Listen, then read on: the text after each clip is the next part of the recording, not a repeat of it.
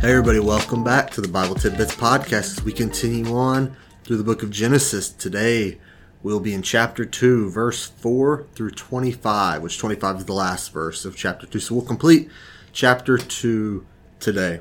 But before we get started, I want to read out of this book is for, called None Else. It contains lots of meditations on God's character and attributes. I want to read this prayer that it has in here as we focus our hearts and our minds right now.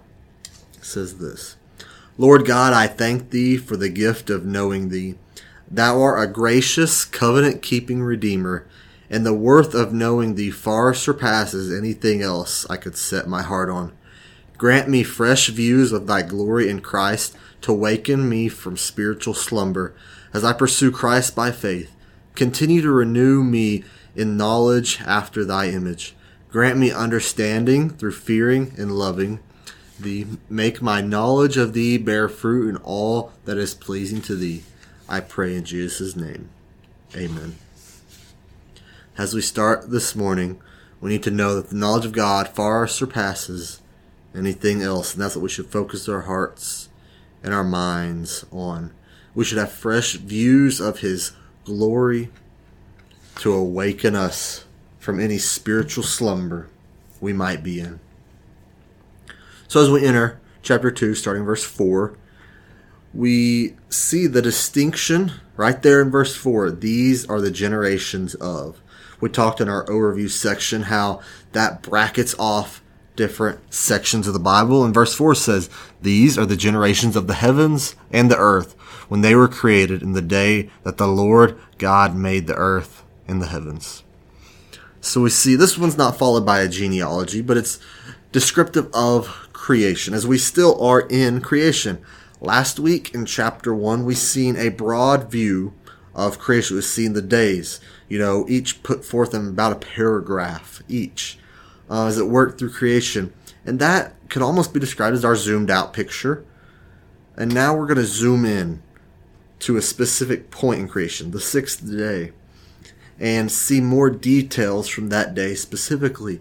This kind of builds, as we talked about, the overview episode we did of the whole book of Genesis. We're looking at the forest and then we stopped to look at the trees. Well, we kind of did that with creation as well. We started out looking at the forest of creation now. We're looking at the trees. We're zooming in to day six, which day six is important because it's the day that man was created. Um, the method of writing like this, where there's kind of a more broad thing, and they zoom in um, to something specific like this, is typical among Genesis as well as other Old Testament locations. So there's nothing new with this form of writing of documenting further. This isn't a separate thing, but this is further looking into something we've already covered. And this passage contains the creation of man, the creation of woman, and the institution of marriage. And we see the institution of marriage in this passage about it in verse 24 quoted a lot in the New Testament.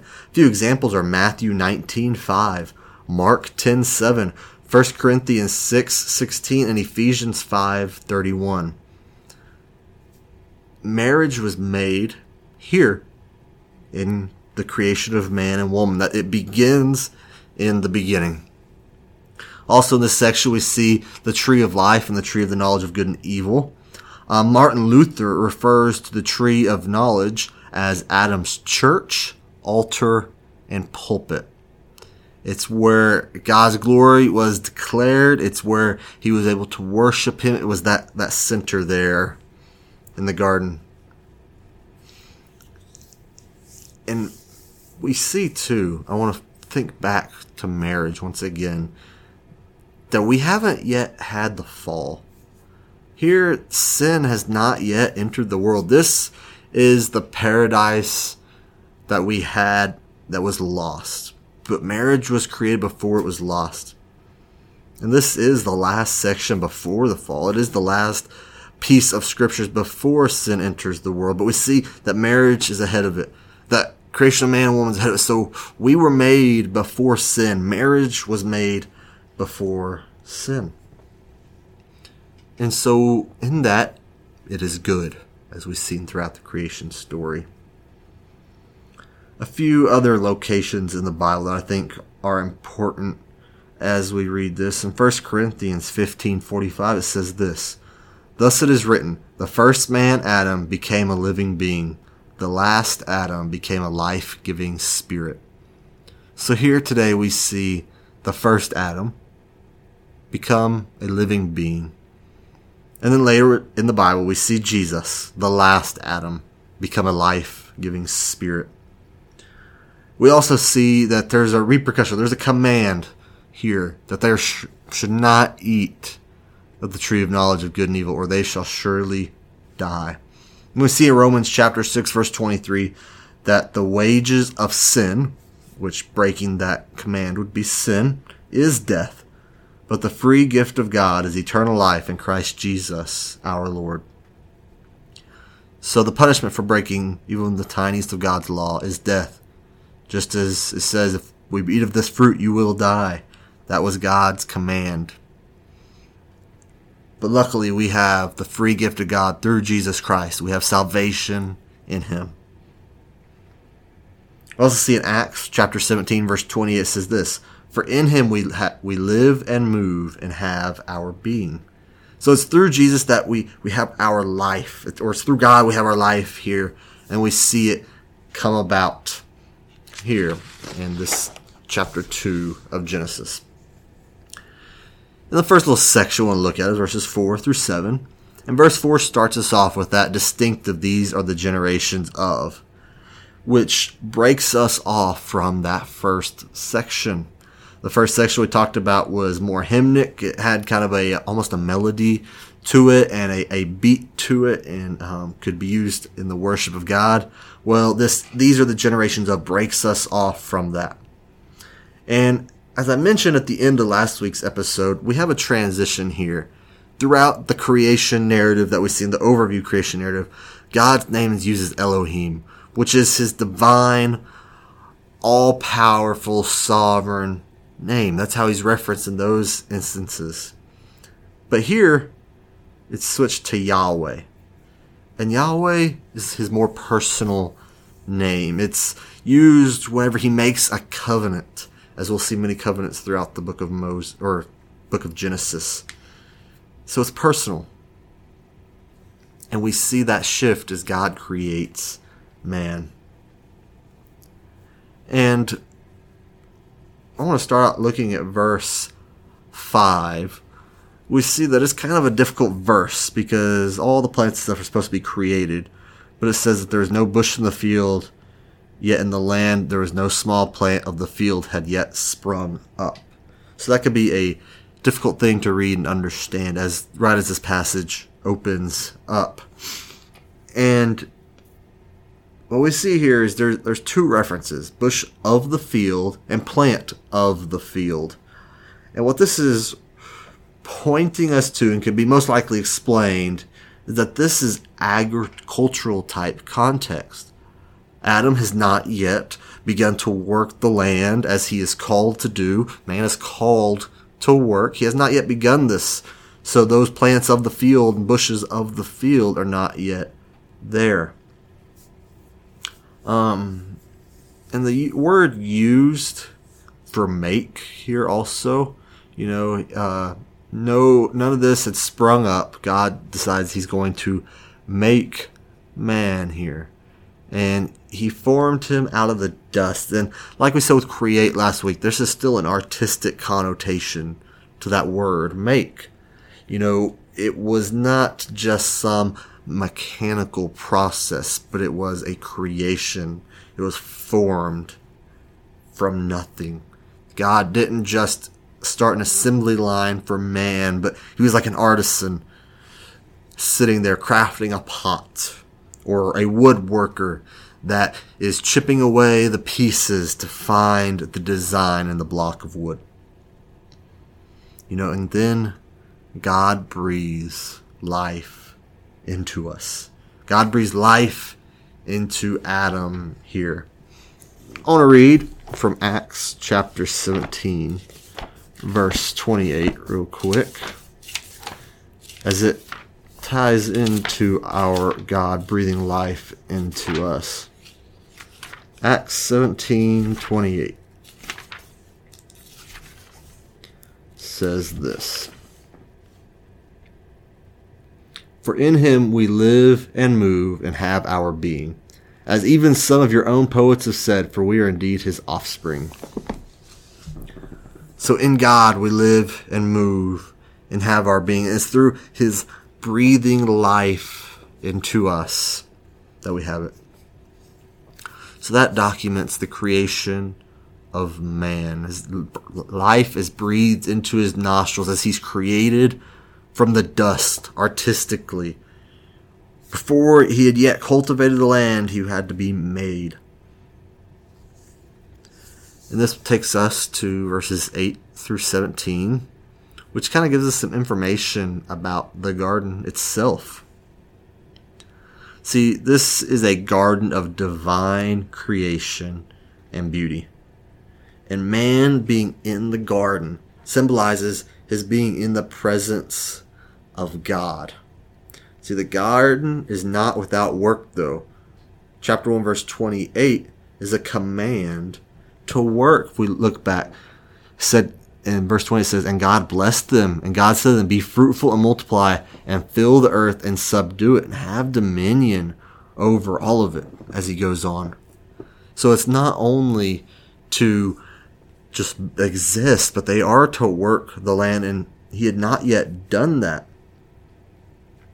We also see in this section that there's geographical information for Eden. And Today, the location remains elusive because we are not familiar with all of the geographical information that is given in today's age.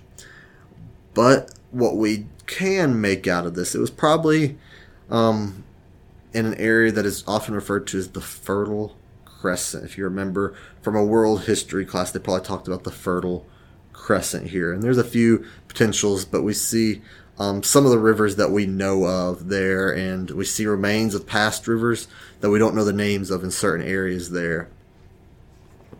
Um, so we don't still don't know. We probably never will know exactly where Eden was, but we know it was a beautiful land, and it wasn't a fertile land, and we could connect it to that land.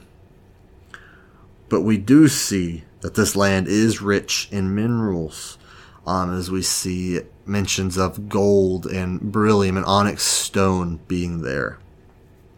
Um, and Adam, in this land, as he dwells in this beautiful land that's mineral rich, um, with many rivers flowing through it, he's given one command.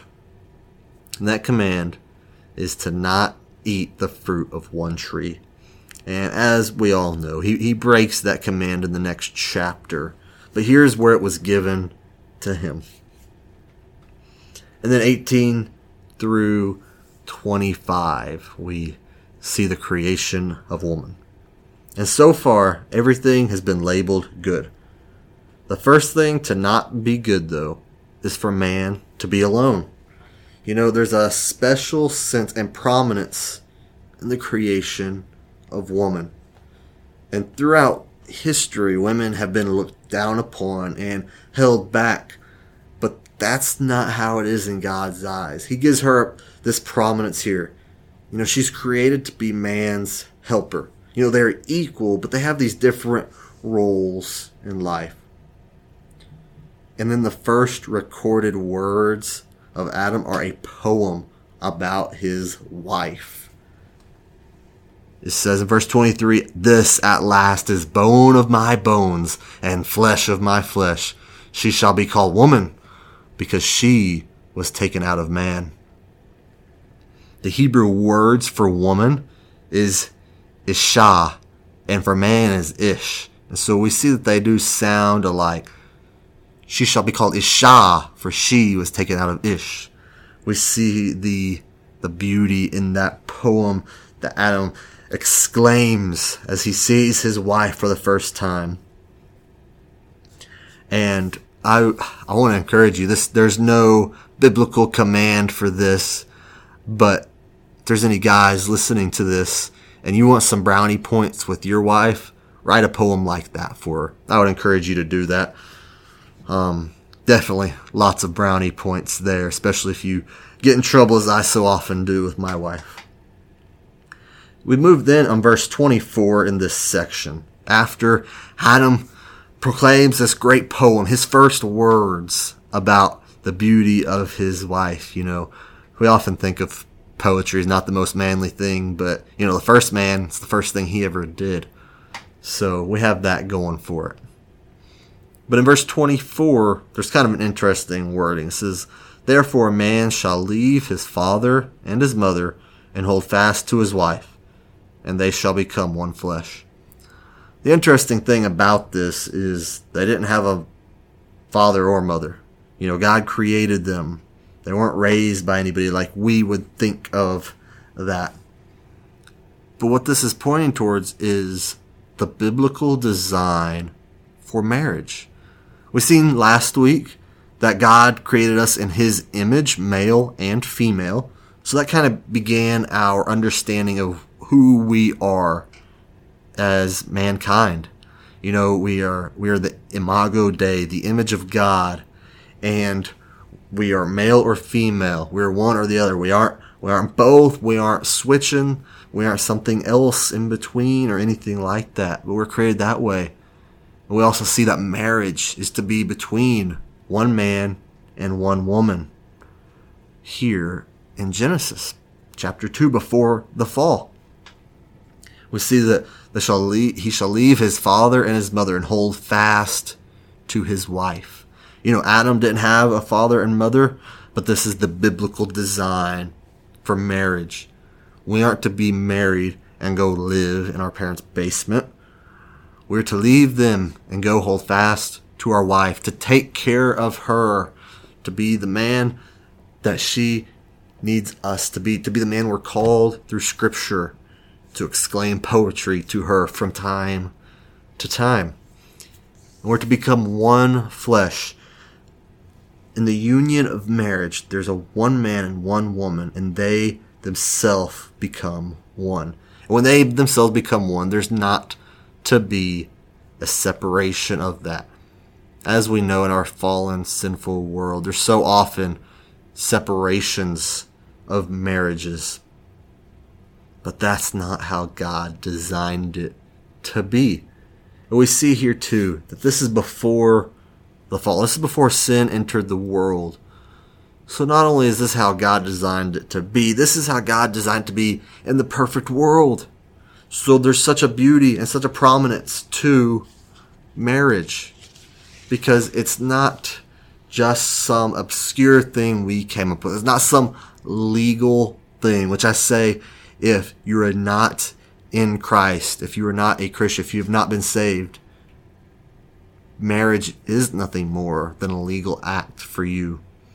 But if you have been, marriage is a covenant. It's a promise between each of you, between the man and the woman, to be one all of their days, till death do them part, as is so often said in the vows.